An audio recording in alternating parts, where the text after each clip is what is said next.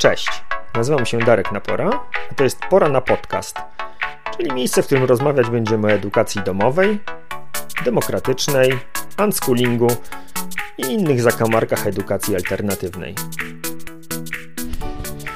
Dzisiaj krucacik e, inspirowany zdjęciem mojego kolegi Tomka Stępnia, które wykonał podczas Marszu Niepodległości wczoraj i skłoniło mnie do takiej refleksji i trochę e, melancholijnych wspomnień.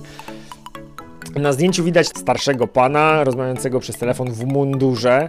Obok niego jakiś młody typek e, z różańcem w ręku i w takiej narzutce przeciwdeszczowej, inspirowanej banderą polskiej floty chyba, bo, bo taka na, na, narzutka trochę jak flaga, ale jest tam godło i jeszcze napis Polska na, na piersi, tak trochę poniżej sutków. No i przypomniało mi to taką moją wycieczkę, którą za młodych lat odbyłem do Stanów, y, jak na takiej wymianie uczniowskiej byłem i tam byłem pod ogromnym wrażeniem tego, że amerykańska flaga rzeczywiście jest takim w ogóle codziennym widokiem który się pojawia wszędzie, na każdym, na każdym kroku, na ubraniach, na domach, na samochodach. Po prostu flaga była wszędzie i wtedy, jako ten 17-letni chłopak, miałem taką refleksję, że kurczę, kiedy jest w ogóle dziwne i jakieś takie w ogóle nie moje, że, że przekładałem to sobie na polskie warunki i tak myślałem, kurde, no ale jakby w Polsce jakiś typ założył koszulkę z napisem Polska biało-czerwoną i nie był reprezentantem drużyny narodowej, no to by w ogóle się w łeb popukali. No minęło tam te 20 parę lat i odzież patriotyczna trafiła też do polskich sklepów i stała się elementem elementem codzienności.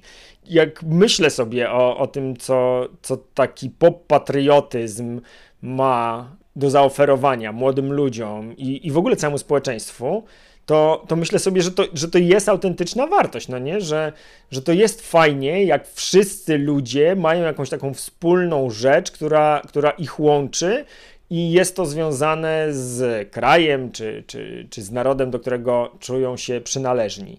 No, podobnie to na przykład w Wielkiej Brytanii wygląda i tam y, zarówno brytyjska flaga, jak i w ogóle cała monarchia jest takim symbolem tej jedności Wielkiej Brytanii. To się oczywiście dzieje ogromnym osobistym kosztem, na przykład rodziny królewskiej, która nie może y, swoich osobistych preferencji politycznych czy światopoglądowych afiszować, no bo gdyby monarcha był jednoznaczny pod względem politycznym, no to by miał przeciwko sobie część osób, które te poglądy polityczne mają inne. To zresztą się też z taką fajną anegdotą wiąże, jak to był chyba 2017 czy 2018, jak oni zaczęli gadać o Brexicie i e, było wystąpienie królowej przed obiema izbami e, parlamentu i królowa wtedy przekroczyła niejako właśnie ten, e, ten poziom akceptowalnej czy nieakceptowalnej deklaracji politycznej, zakładając na siebie niebieską garsonkę i w kapeluszu miała żółte kwiatuszki.